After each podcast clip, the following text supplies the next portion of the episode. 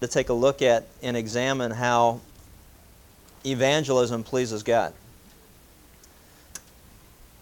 And it's uh, appropriate that we'd have a missions update, and it's also appropriate that uh, with what's going on in the world around us, that we understand the importance of uh, sharing the gospel with others, those who have never heard. And, uh, and simply put, the gospel or evangelism is just telling others the good news about Jesus Christ.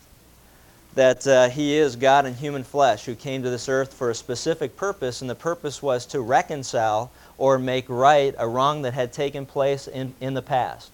And the Bible says that just through one man, sin entered the world. Speaking of Adam, Jesus said he came to seek and to save that which was lost. And it was an action that took place in the past when Adam sinned against God and rebelled against Him. Therefore, all of us come into this world with a rebellious heart against the, the ways of God. So Jesus came to this earth for the specific purpose of reconciling that difference between man and God. He lived a perfect life. He'd never sinned. He shed his blood on the cross, and the purpose of his shedding of the blood, it says in, in Hebrews that without the shedding of blood, there can be no forgiveness of sin. Therefore, he had to take on the form of, of human flesh so that he could shed his blood. He rose three days later, proving that he was God, and also proving that if he said he could offer us eternal life, he, he's shown and demonstrated that that possibility exists by the fact that he came back from the dead himself. It's interesting, we have a lot of different cultures in our world today and a lot of different religious leaders, but the one difference that separates Jesus Christ from any other religion around the world, for lack of a better expression, is that those religious leaders, we all know where they're buried. But Jesus Christ is alive and the Bible teaches that he conquered death. And that's a simple story. I mean, and it's maybe we shouldn't call it a story. Maybe we should say those are the facts that God wishes us to share with others who had never heard that. That's as simple as, as it is. But yet, for some reason, evangelism or sharing that message with other people becomes very difficult in our lives as individuals to share that with others that we come in contact with. I like what I heard. It actually was a pastor who wrote that even he had difficulties at times sharing that message with others around him. And it said that he got on an airplane and he was dressed, dressed kind of casually and he had uh, blue jeans on and he really he was kind of feeling uh, a little bit inhibited by what he was wearing and he didn't want to have a conversation with the person next to him. And so he thought he'd just look straight ahead and he wouldn't talk, he wouldn't say anything. And uh, before he knew it, the guy sat next to him and said, Hi, how are you? And now he was stuck. So he said, uh, I'm fine. And so to be polite, he began to ask him about what he did. And this is the story that took place on the airplane. If you've ever been on the plane, you could identify with what took place. In fact, if you've ever been on a plane, let me give you, and you're going to talk to the person next to you, let me just give you a little hint. I did this once on, on a flight across the country. And for the next, I think it was like three days, I walked around like this. So what you might want to do is you might want to just turn those shoulders a little bit like this because man, it can get really rough on the neck. But anyway, so he was talking to the guy next to him and he said, he said, uh, well, what do you do for a living? The guy who sat next to him was, was dressed impeccably. He had a Wall Street Journal tucked under his, uh, under his uh, coat. He had a, a, suit on and he sat down. And so the pastor, wishing to just have a conversation and just keep it kind of on the surface, said, Oh, what do you do? And this is what the guy said. He said, I'm in the figure salon business. We can change a woman's self concept by changing her body. It's really a profound, powerful thing. His pride spoke between the lines. And uh, so the pastor said, Well, you look my age. Have you been doing this very long? He said, Oh, I just graduated from the University of Michigan School of Business Administration. They've given me so much responsibility already, and I feel very honored. In fact, I hope to eventually manage the western part of the operation. So the pastor said, Oh, so you're a national organization. He said, Oh, yes, we're the fastest growing company of our kind in the nation. It's really good to be part of an organization like that, don't you think? And I nodded approvingly and thought, hmm, impressive, proud of his work and accomplishments. Why can't Christians be proud like that? Why are we so often apologetic about our faith and even about the church? He looked at my clothes once again and he asked the inevitable question What do you do? He said, "Well, it's interesting. We have uh, that we have similar business interests. You're in the body changing business. I'm in the personality changing business. We apply basic theocratic principles to accomplish indigenous personality modifications." he was hooked. I knew it, but he'd never admit it. He said hesitantly, "You know, I've heard about that." but do you have an office here in this city? I said, Oh, we have many offices. We have offices up and down the state. In fact, we're national. We've got offices in every state of the Union, including Alaska and Hawaii. In fact, we're international. he had this puzzled look on his face, but he wouldn't admit it. He was searching his mind to identify this huge company he must have read or heard about, perhaps in the Wall Street Journal. As a matter of fact, we've gone international, and management has a plan to put at least one office in every country of the world by the end of this business era.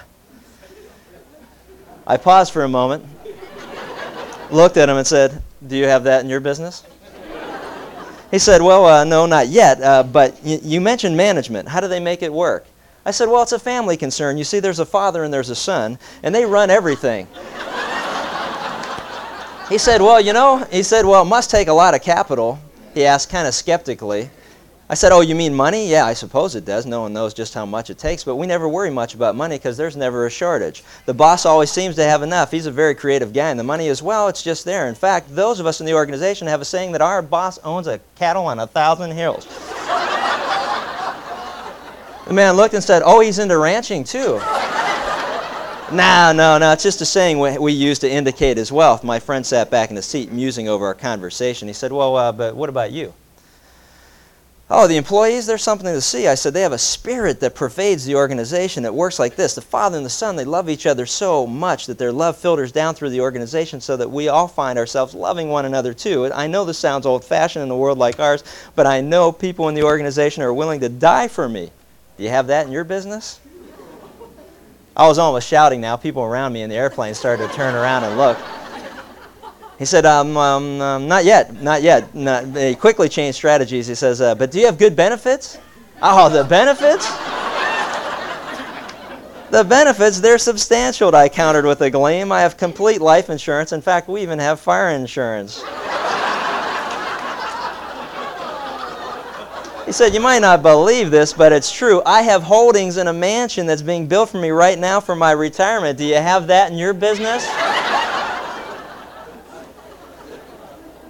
He said, well, Not yet, but I could see the light was beginning to dawn. He said, You know, one thing bothers me about all you've been saying. I've read the journals, and if your business is all you say it is, why haven't I heard about it before now? He said, That's a great question. We've all been there. I know we're not quite as creative as this particular minister was on his plane fl- flight, but the interesting thing is, that's a great question. It's a profound question. If this is so great, then why hasn't anybody heard about it until now? Last week we analyzed some reasons why people don't hear about it.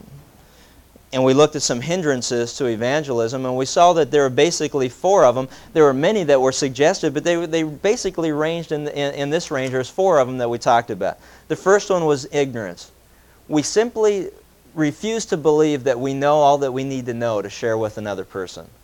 We think somehow it's got to be deeper, there's more to it. What should I be saying? What passage should I quote? What verses do I need to know? What do I need to memorize? And the Bible is very clear, and we saw that in John chapter 9. You know what you need to know? You just need to know did Jesus change your life?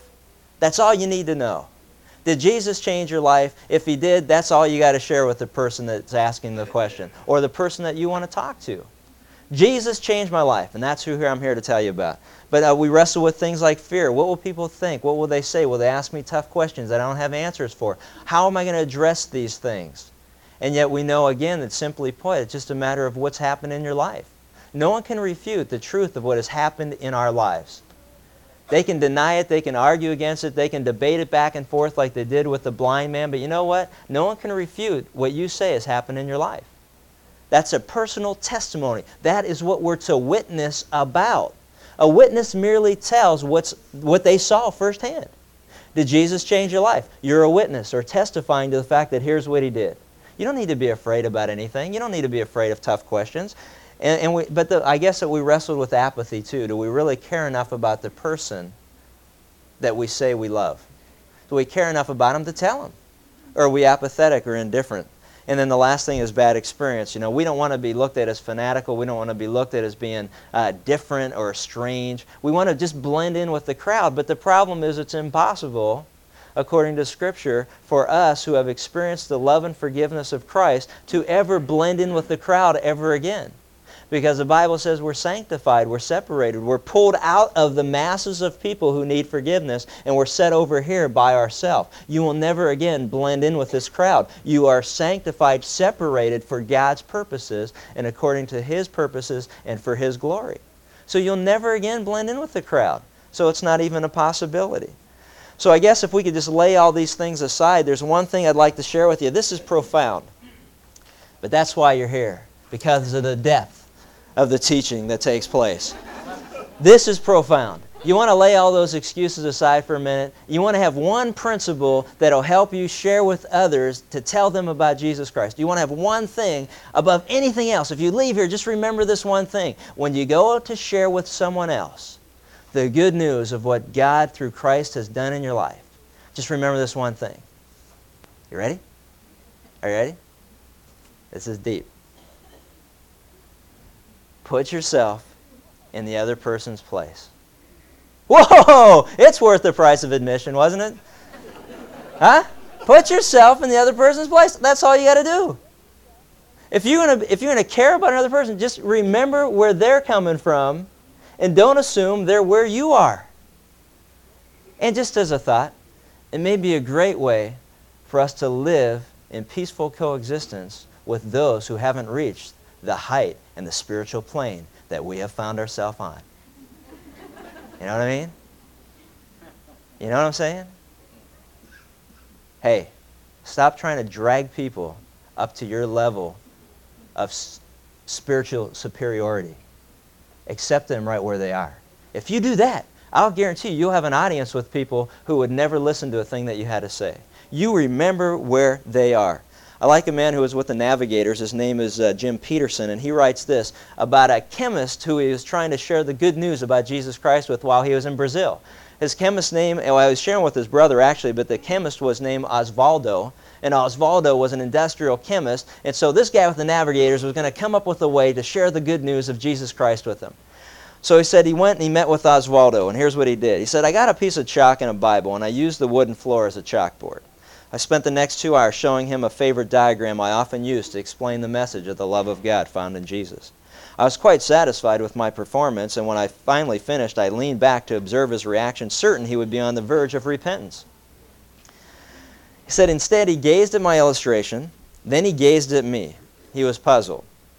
He said, Do you mean to tell me that this is why you came all the way to Brazil? To tell people that? To Osvaldo, what I had said seemed insignificant and irrelevant.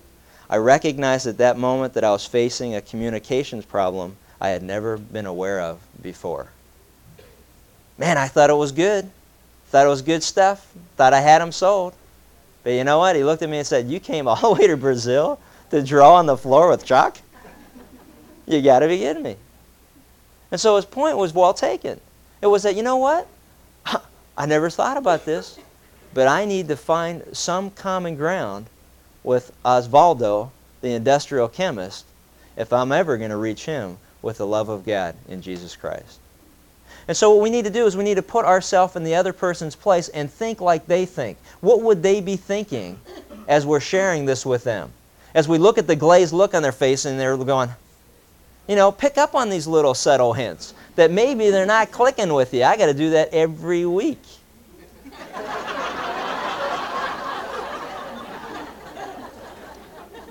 but it's important. You got to be in touch with what's going on. And if you see that you're not clicking, then think, hey, what are they thinking right now? How can I reach them? I need to be doing something. What do I need to do? You know, how, how can I compete with people walking by a window? By the way, if you want to keep the windows, you better stop looking at them, or we're going to go.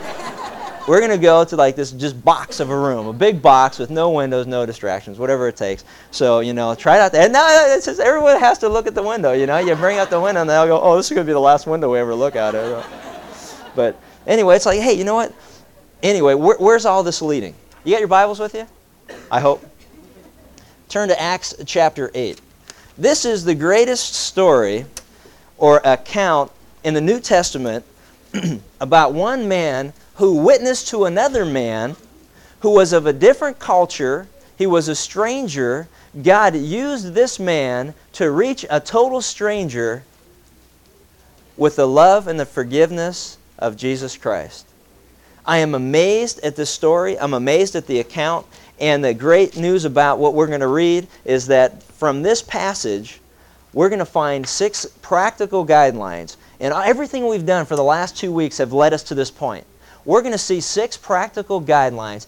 How do you take what we're learning and put it into real life? Here's a great account of what God could do when one stranger cares enough about another stranger who's from a totally different culture and he shares with them what God wants him to share. Pick it up at verse 26. says, But an angel of the Lord spoke to Philip, saying, Arise and go south to the road that descends from Jerusalem to Gaza, and this is a desert road. And he arose and went, and behold, there was an Ethiopian eunuch, a court official of Candace, queen of the Ethiopians, who was in charge of all her treasure, and he had come to Jerusalem to worship. And he was returning and sitting in his chariot, and he was reading the prophet Isaiah, and the Spirit said to Philip, Go up and join this chariot. And when Philip had run up, he heard him reading Isaiah the prophet, and he said to him, Do you understand what you're reading? And he said, Well, how could I unless someone guides me? And he invited Philip to come up and sit with him. Now, the passage of Scripture that he was reading was this He was led as a sheep to slaughter, and as a lamb before its shearer is silent, so does not open his mouth. In humiliation, his judgment was taken away. Who shall relate his generation? for his life is removed from the earth. and the eunuch answered Philip and said, Please tell me, of whom does the prophet say this? Of himself, or does he speak of someone else? And Philip opened his mouth, and beginning with this scripture, he preached Jesus to him. And as they went along the road, they came to water, and the eunuch said to him, Look, there's water. What prevents me from being baptized? And Philip said, If you believe with all your heart, you may. And he answered and said, I believe that Jesus Christ is the Son of God. And he ordered the chariot to stop, and they both went down into the water, and Philip as well as the eunuch, and he baptized him. And when, the, and when they came out of the water, the Spirit of the Lord snatched Philip away, and the eunuch saw him no more, but he continued going on his way, rejoicing. What a great story.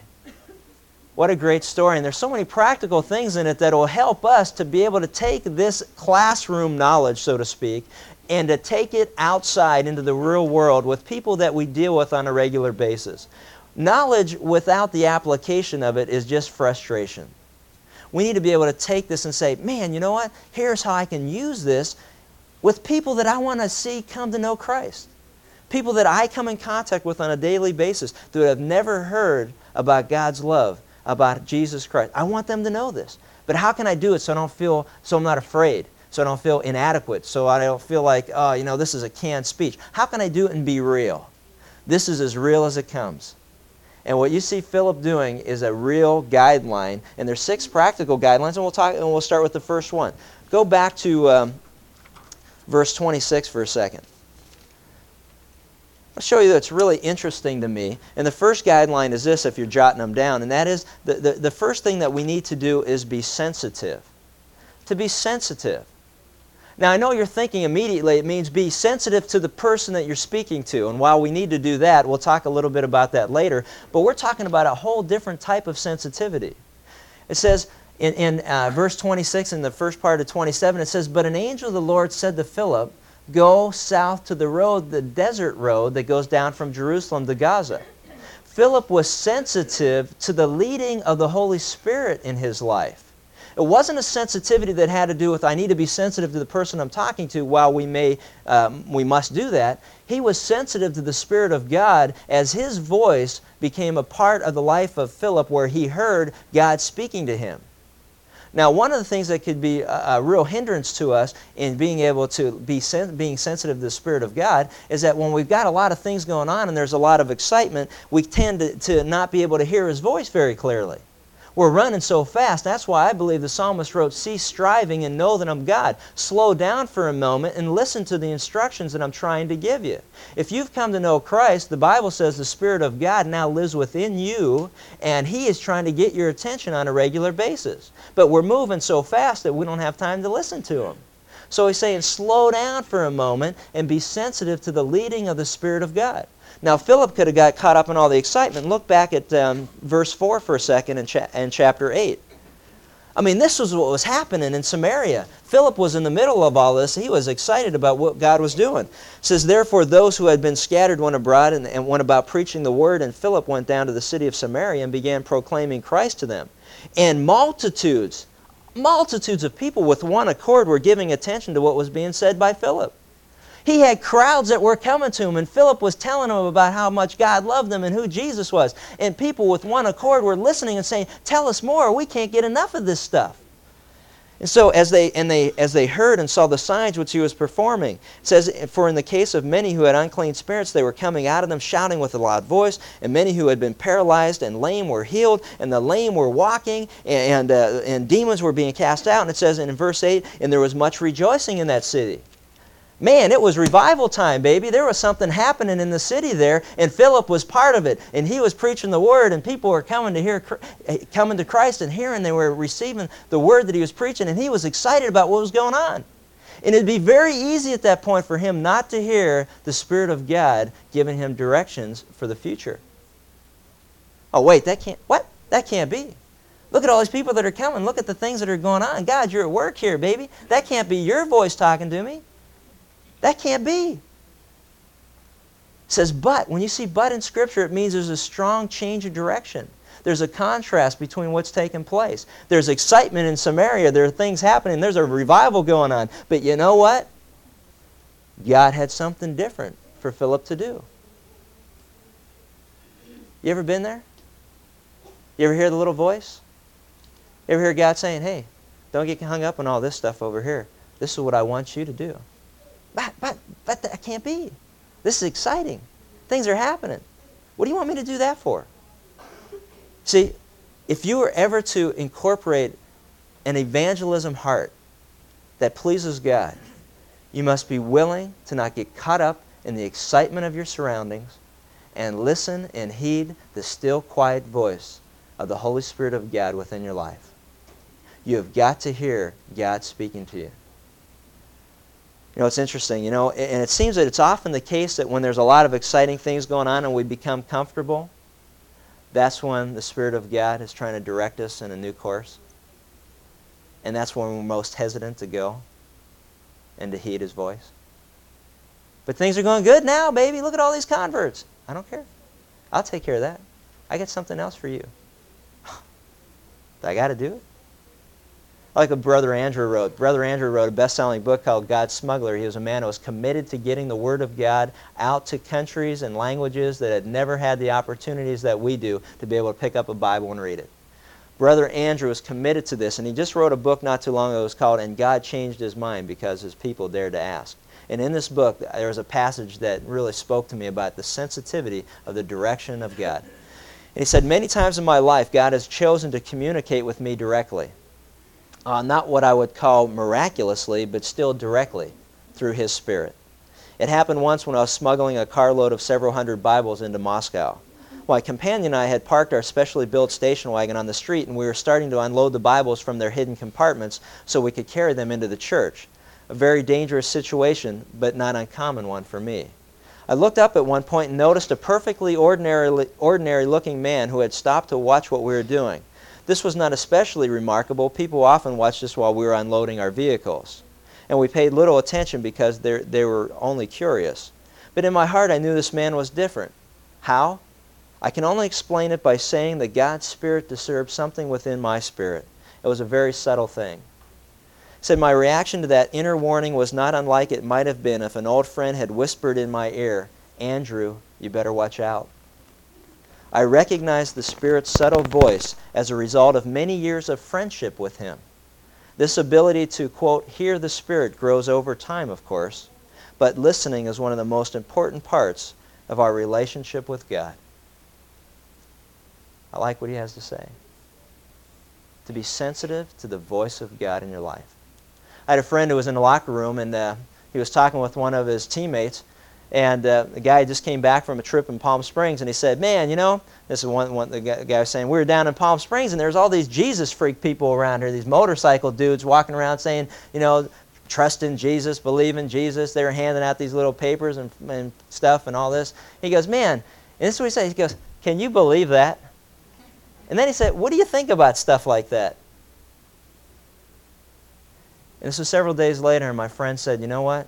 He said, I heard a voice saying, Tell him what you think. Tell him what you think. He said, But I spent more time arguing with that voice. I never told him what I thought. He said, And I got in the car and almost broke down and wept. He said, Because I knew God wanted me to tell him what I had come to find out myself. But I argued with the voice, and I wasn't sensitive to what he was saying. And it just crushed me when I left. And so we got together. I said, I'll tell you what. Why don't you just ask God to forgive you for that? And then you commit to Him that the next opportunity gives you, that you'll heed the voice and you'll tell Him exactly what you think. Just pray for another opportunity because you see Him every day. So it's not like you're never going to see Him again. So just pray for an opportunity to speak to Him. You see, that voice, have you ever had that? Well, tell Him. Well, tell her. Tell her now. Tell her about Jesus. No. And we get in the car and we drive away and we almost kick ourselves because we didn't listen. See, here, here's a guideline for you. Philip was sensitive to the voice of God in his life. And when the voice said, do this, he said, okay. When the voice says, tell her, do it. When the voice says, tell him, do it. It doesn't get any more practical than that. Listen for the voice of the Holy Spirit. When the Spirit speaks, we must listen. But see, you know what? Sensitivity is not enough. Although, in, in, the particular case, I like what Nehemiah did. Nehemiah was a man who was also sensitive to the Spirit of God. Nehemiah, in chapter 1, verse 2, says, Hanani, one of my brothers, came, one of my brothers came from Judah with some other men, and I questioned them about the Jewish remnant that survived the exile, and also about what was going on in Jerusalem. And they said to me, Those who survived the exile and are back in the province are in great trouble and disgrace. The wall of Jerusalem is broken down, its gates have been burned with fire. When I heard these things, I sat down and wept. For some days I mourned and fasted and prayed before the God of heaven. Nehemiah was in a difficult position. He was a man who had a prestigious job. He had a great he had a good reputation. He had good benefits for what he was doing, and it was brought to his attention that there was trouble in the city of Jerusalem, and the Spirit of God began working in his life, began speaking to him about the problem and what his part would be in it. And he had a dilemma that he needed to, to face, and that was what would he do? Would he be sensitive to the leading of God? And if he was sensitive, how would he demonstrate his sensitivity? And that's the second point. And the second point is very simple. You know what? If you're sensitive, you're also going to be available. If you are truly a sensitive person that heeds the voice of God in your life, then you must become available to the direction that God wants you to go. You will go any direction, you will go anytime, you'll go anywhere when you hear him saying it's time to go. Look at Philip did in verse 27 through 30. It says, You know what? So I started out. And on his way, that's when he met the Ethiopian eunuch, an important official in charge of all the treasury of Candace, queen of the Ethiopians. See, this man had gone to Jerusalem to worship, and on his way home, he was sitting in his chariot reading the book of Isaiah the prophet. The Spirit told Philip, Go to that chariot and stay near it. He says, You know what Philip did? He ran up to the chariot. He left the excitement of Samaria. He was available to the leading of God. He said, You want me to go? I'm going to go. It's as simple as that. And I think a lot of times we read passages like this and say, well, if the Spirit of God was speaking to me uh, as an audible voice from heaven, then I would be obedient too. Because I certainly wouldn't have enough guts to say to God, well, I'm not going to go and wrestle with him. But see, you know what? It doesn't say that he spoke audibly from heaven. It says the Spirit of God spoke to him. It says the Spirit of God told him. The Spirit of God talks to you and I the same way the Spirit of God talked to Philip. He wasn't yelling out of a cloud. He was yelling from the inside of his very being. Philip, go up to the chariot. See, you know what's great about the Word of God? When we make ourselves available to God, God, as we walk in obedience, progressively unveils His direction and His plan and His purpose. But He never tells you the whole story before you take a step forward out of faith. Moses, Abraham, David, all took a step of faith before God began to unveil his plan in their life. The only person in Scripture that saw the whole picture at one time was the Apostle John as he was being given the revelation of Jesus Christ. And you know what? The poor guy almost had a heart attack. He couldn't handle seeing, and neither can I. How about you? God said, here's the game plan. This is what we're going to do. We're going to do this, this, this, this, and this. And by this year, you're going to be here. And by this year, you're going to be that. Oh, and you might even suffer some major illness over here. And then this year, you're going to do this. And you're going to be in a hospital for six months. But all of it's going to be great because it's all going to work for the end. Uh. Uh. I got a better idea. Let's go back to your way of doing it. Just tell me where you want me to be today. And I'll do that. And then when I wake up tomorrow, I'll be where I am tomorrow because of what I did yesterday. You see? That's how God reveals himself to us. See, and that's what Philip, I mean, Philip was just available, so he went up. And I like Nehemiah too, because you know what Nehemiah says the king said to me in verse uh, 4 of chapter 2, said the king said to me, hey, what is it you want? And I pray to the God of heaven to answer the king, Hey, if it pleases the king, and if your servants have found favor in your sight, let him send me to the city in Judah where my fathers are buried, so I can rebuild it. Then the king said, with the queen sitting beside him, Ask me, how long are you going to be gone? And when will you come back? And it pleased the king to send me, so I set a time. So guess what? I'm going to go. I like what Isaiah said. He said the same thing. He said, Hey, then, the, then I heard the voice of the Lord saying, Whom shall I send, and who will go for us? And I said, Here I am, send me. He said, Then you go and tell this people, be ever hearing but never understanding, be ever seeing but never perceiving. Isaiah chapter 6. You know what they said? They said, I'm sensitive to what's going on. I sense there's a need. I hear your voice. And rather than say, Well, who are we going to send? Send Bart. Send Joe. Oh, you know, Mary do a great job. You know what these, I mean, a sensitive servant of God says, I'm available. You want me to do it? I'll go and do it.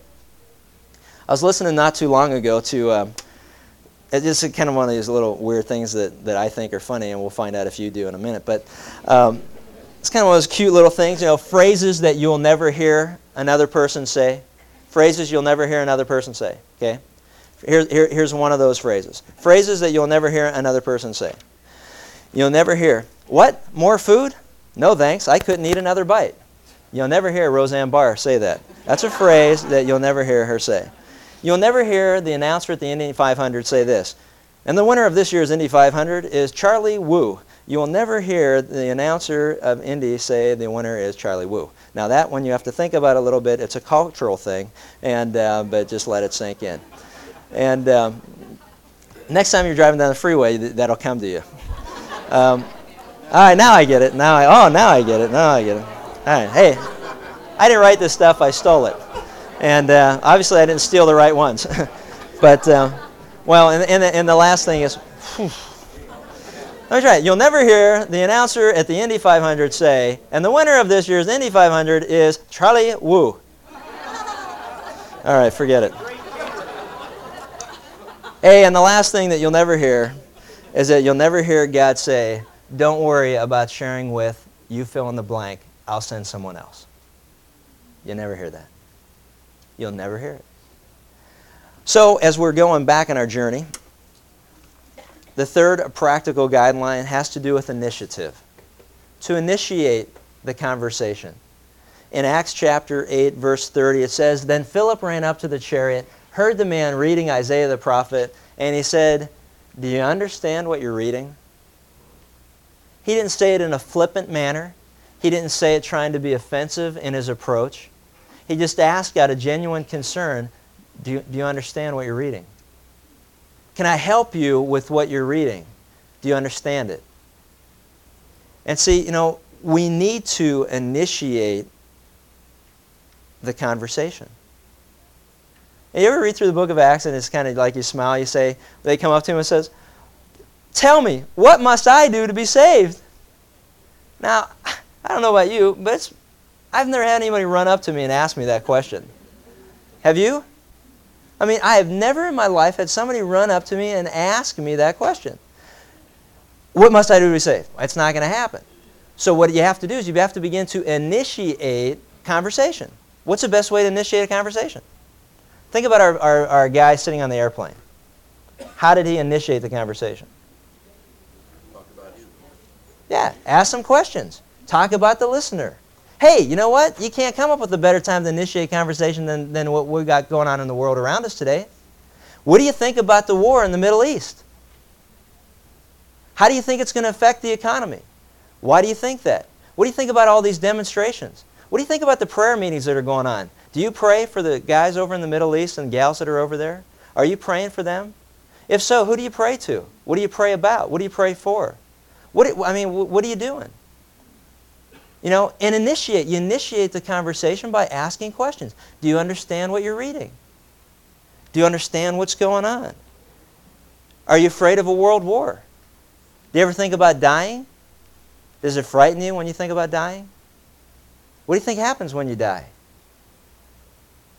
Man, I'll tell you what, it's not hard to get a conversation going in that area with what we have happening in the world we live in. You want to initiate a conversation that will lead to a discussion? That's the way to do it. Look at number four. Number four has to do with tactfulness. Tactfulness in 8:30 through 34. I had to read this one over and over again because it's something I need to learn. But uh, it says that Philip ran up to the chariot, heard the man reading Isaiah the prophet. And he said, Do you understand what you're reading? Philip answered, How can I? Uh, I'm sorry, he asked. And then he said, How can I unless someone explains it to me? So he invited Philip to come up and sit with him, and the eunuch was reading the passage of Scripture. He was led like a sheep to the slaughter, and as a lamb before the shearer is silent, so he did not open his mouth. In humiliation he was deprived of justice, and who can speak of his descendants? For his life was taken from the earth. And the eunuch asked Philip, Tell me, please, who is the prophet talking about, himself or someone else? says that he was tactful in his approach. He waited to be invited. He waited and listened to the conversation. He listened to the questions. You know, one of our big problems is it's like, okay, I'm going to share the four spiritual laws. And don't interrupt me with questions. Don't interrupt me with anything. Okay, just let me get through this because I just memorized it last week. Shut up. Would you listen for a second? And that's the way we are. It's like, okay, we, we don't want to make it just a real conversation. It becomes a canned approach. Here it is. I just learned this at church. I got to use it. I'm going to see if this really works. So that's not what Philip did. He just said, hey. And he listened to what he said. And he listened to all the questions. And he didn't, he didn't embarrass the man by saying, well, that's the dumbest question I ever heard. Man, can't you come up with a better one than that? You mean that's the only thing holding you back? That little stupid question? Well, don't even worry about that because that question is important to that person. That question needs to be addressed. And so he tactfully listened. He didn't make the man sound foolish. He let him just go ahead and share with what he wanted to share. And he, was, he waited for the right opportunity to respond. I need to learn tact. I know that. And I thought I learned it a while ago. yeah, but you don't. and, and I thought I had learned that a while ago one, one of the first jobs that I had, I was, a, I was a freshman in college. One of the first jobs I had, I was working in a, in a um, it was in a supermarket. I was a produce manager in a supermarket. And it was in a kind of a richy section, kind of wealthy section, an old Jewish established neighborhood in, in the South Hills of Pennsylvania. And you get older clientele, and they can be really fussy, you know what I mean? And, um, and, uh, and I, I was going to say older women, but I know that that wouldn't be tactful. So so anyway, they're just kind of funny to deal with. So one day this lady comes in and she says, I'd like to buy a half a head of lettuce. And that's a, I don't laugh, that kind of stuff happened all the time. And a half a head of lettuce. I said, oh, uh, wait here for one minute. So I'm walking away going, half a head of lettuce, man. And so I walked in the back. I said, you're not going to believe this. And I told the guy I was working for, cut a, a head of lettuce. And some idiot lady wants to buy half a head of lettuce. And the guy that I was talking to, his eyeballs got this big, and he was looking right past my shoulder. And, and you know what happened. She didn't wait right there. She followed me back. I guess to make sure it was the right size or whatever. So she followed me back. And without blinking, I turned around and said, And this lovely woman would like to buy the other half. That's that. That's that. So,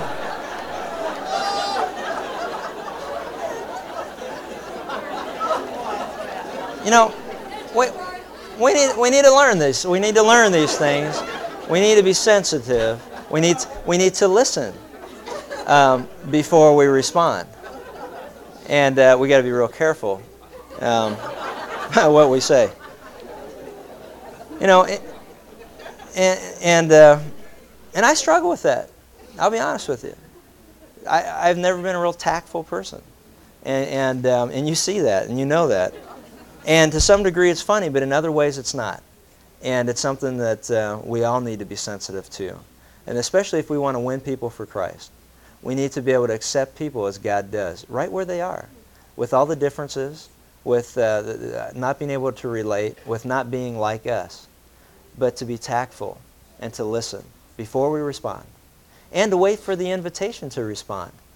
And he said, Can you explain this to me? And Philip was, Hey, I've been waiting for it, and I'll be happy to. But you know what he did? And this is where we need maybe to get a better grip. And that was he was precise in what he said. He was precise in what he said. And this is probably the greatest struggle that I have seen with some of us when it comes to sharing exactly what God wants us to share. Says the eunuch asked Philip, Tell me, please, who is the prophet talking about, himself or someone else? Say, Can you now explain it to me? Philip listened, waited for the right moment, and said, Oh, okay. Philip began with that very passage of Scripture and told him the good news about Jesus. Man, you know, if you could just do this for a second. He told him the good news about Jesus. That's what he told him. He didn't get sidetracked. He didn't talk about all the stuff that's going on in the world around him. He didn't talk about denominations. He didn't talk about churches. He didn't talk about infant baptism, adult baptism. He didn't talk about all the stuff that we get hung up in conversation. He didn't talk about how much you have to tithe. He didn't talk about whether you have to go to church three out of four weeks or four out of four or how do you keep a clean slate. He didn't talk about any of that stuff. You know what he talked about? He took the man right where he was and he talked about Jesus. Jesus. That's what he talked about. He didn't get hung up on everything else. And he said, Well, what did he tell him? What do you talk about if you're going to preach Jesus to somebody? Well, here's some suggestions. He talked about his person. You know what? You know, a lot of people don't know that Jesus Christ is God. And the Word became flesh and dwelt among us, and we beheld his glory, glory of the only begotten of the Father, full of truth and grace. Do you realize that not a lot not everybody knows that Jesus Christ is God in human flesh?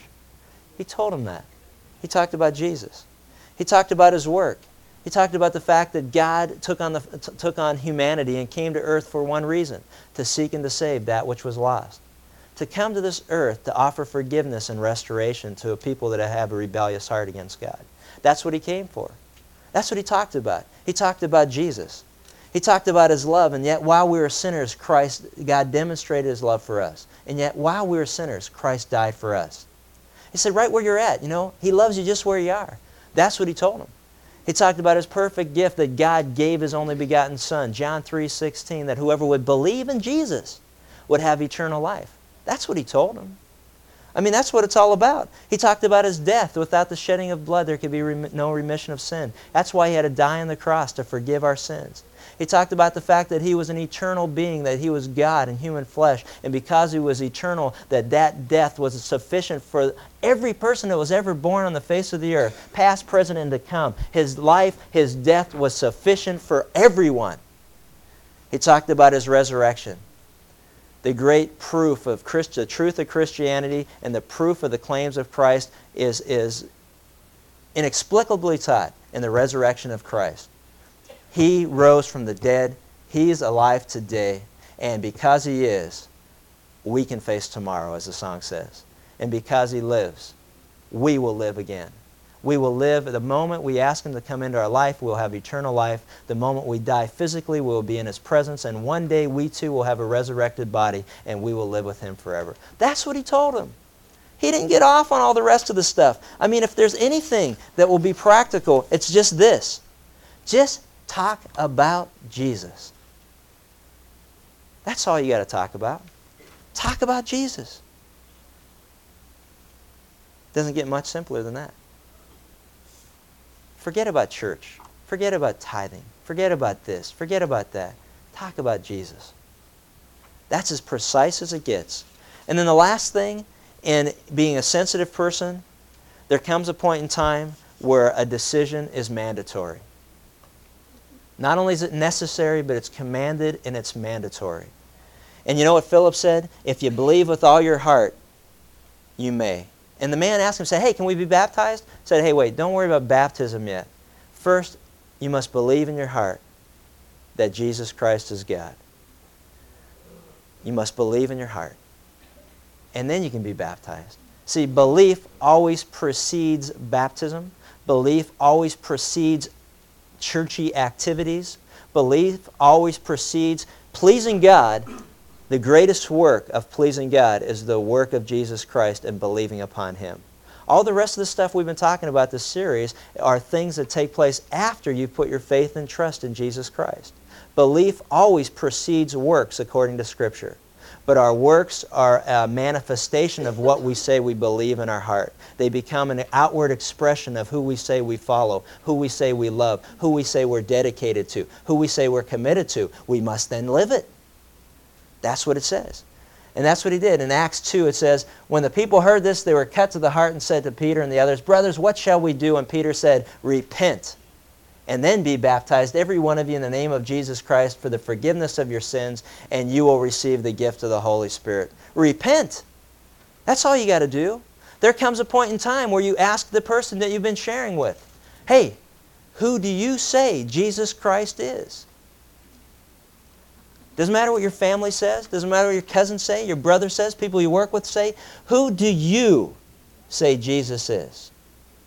That is the question that will determine the destiny of each one of us that are within the sound of my voice. Who do you, not who do I, not who does anybody around you, but have you come to that point in your life and in your heart where you believe that Jesus Christ is the Son of God? Have you come to the point where Peter did when he said, You are the Christ, the Son of the living God? I believe that with all my heart. Forgive me for my sin. Come into my life and make me the kind of person you want me to be? That's the answer to that question. Have you come to that point? So we'll take a look at it real quick. Here's six practical guidelines. Sensitivity, which, which has to do with listening to the Spirit of God. Be careful, be ready to follow His leading. Availability, if you hear Him say it, do it. If He says, call Sally this week and have lunch with her, why? I haven't talked to her for a while. Just do it. Because I want her to hear how much I love her. Oh, okay. If he says, why don't you write to so and so? But I haven't written to him for six months. I haven't talked to him in a year. I'm saying write, just write. Don't ask questions. Just do what I'm telling you to do. Be quiet and listen. And if you are, you'll be available. You'll pick up the phone. You'll write the letter. You'll take him to lunch. You'll talk to him. You'll go to the game. You'll do whatever you have to do because you'll want to be available. Initiate the conversation. Nobody's going to ask you. They may say, hey, what's different about you? Hey, great. You know what? I never thought we could stay married as long as we did. We used to fight all the time. But you know what? Until I came to know Jesus Christ, it was destined for doom. But since I've come to know Him, it's been the greatest thing in my life. See? Until I came to know Jesus, you're right. But when I did, He changed my life. Initiate the conversation. Be tactful in your approach. Listen to what they say. Listen to their objections. Listen to their questions. Get answers if you need to. But when it's a time to respond, then respond appropriately. And that has to do with preciseness. Talk about Jesus. Stop talking about everything else. Talk about Jesus. Because He's the only one. He's the only name under heaven by which men can be saved. Nothing else makes any difference at all. Tell them about Jesus. And the last thing is, if it comes time and it's appropriate, then ask Him to make a decision. Have you come to that decision in your own life? Have you made a decision on who Jesus Christ is? Remember that evangelism, telling others, about God's love in Jesus Christ pleases God? Have you answered that question? It needs to be answered. Because one day, every person, every knee will bow and every tongue will confess that those are in heaven, those are on earth, and those under the earth, that Jesus Christ is Lord to the glory of God. And it's kind of like the old oil filter commercial. Pay me now or pay me later. And men and women, I'll tell you what, if I were you, I'd pay them now because later's too late. Let's pray. Father, we just thank you for a clear message on how to share with others your love. Father, we just thank you that uh, we can learn from the life of a man that you called Philip, that he was sensitive to your leading, that he was available, that he initiated the conversation, that he was tactful in his approach, that he was precise in speaking about Jesus and his love for us and what he did. And yet he also brought, it to a close where he was not hesitant to ask, Who do you say that Jesus Christ is? Father, help us also to be as dedicated, as bold, as committed, and to realize the sense of urgency in a world that is so mobile, so uh, always moving in different directions. We never know how long the person that you've brought into our life, the person that you've given us a burden for, we don't know how long they'll be in our life. We don't know how long they've got to live. And we certainly don't know how long the opportunity will be available for us to be able to tell them of your great love. God, help us to walk away from here with a newfound sense of urgency in a world that is quickly coming to an end. We just thank you and praise you that the blessed hope for every Christian who's ever put their heart and trust in you is the blessed coming, your second coming. One one day you'll return to this earth and you'll restore peace and order and you'll fulfill a government that you'll be the head of.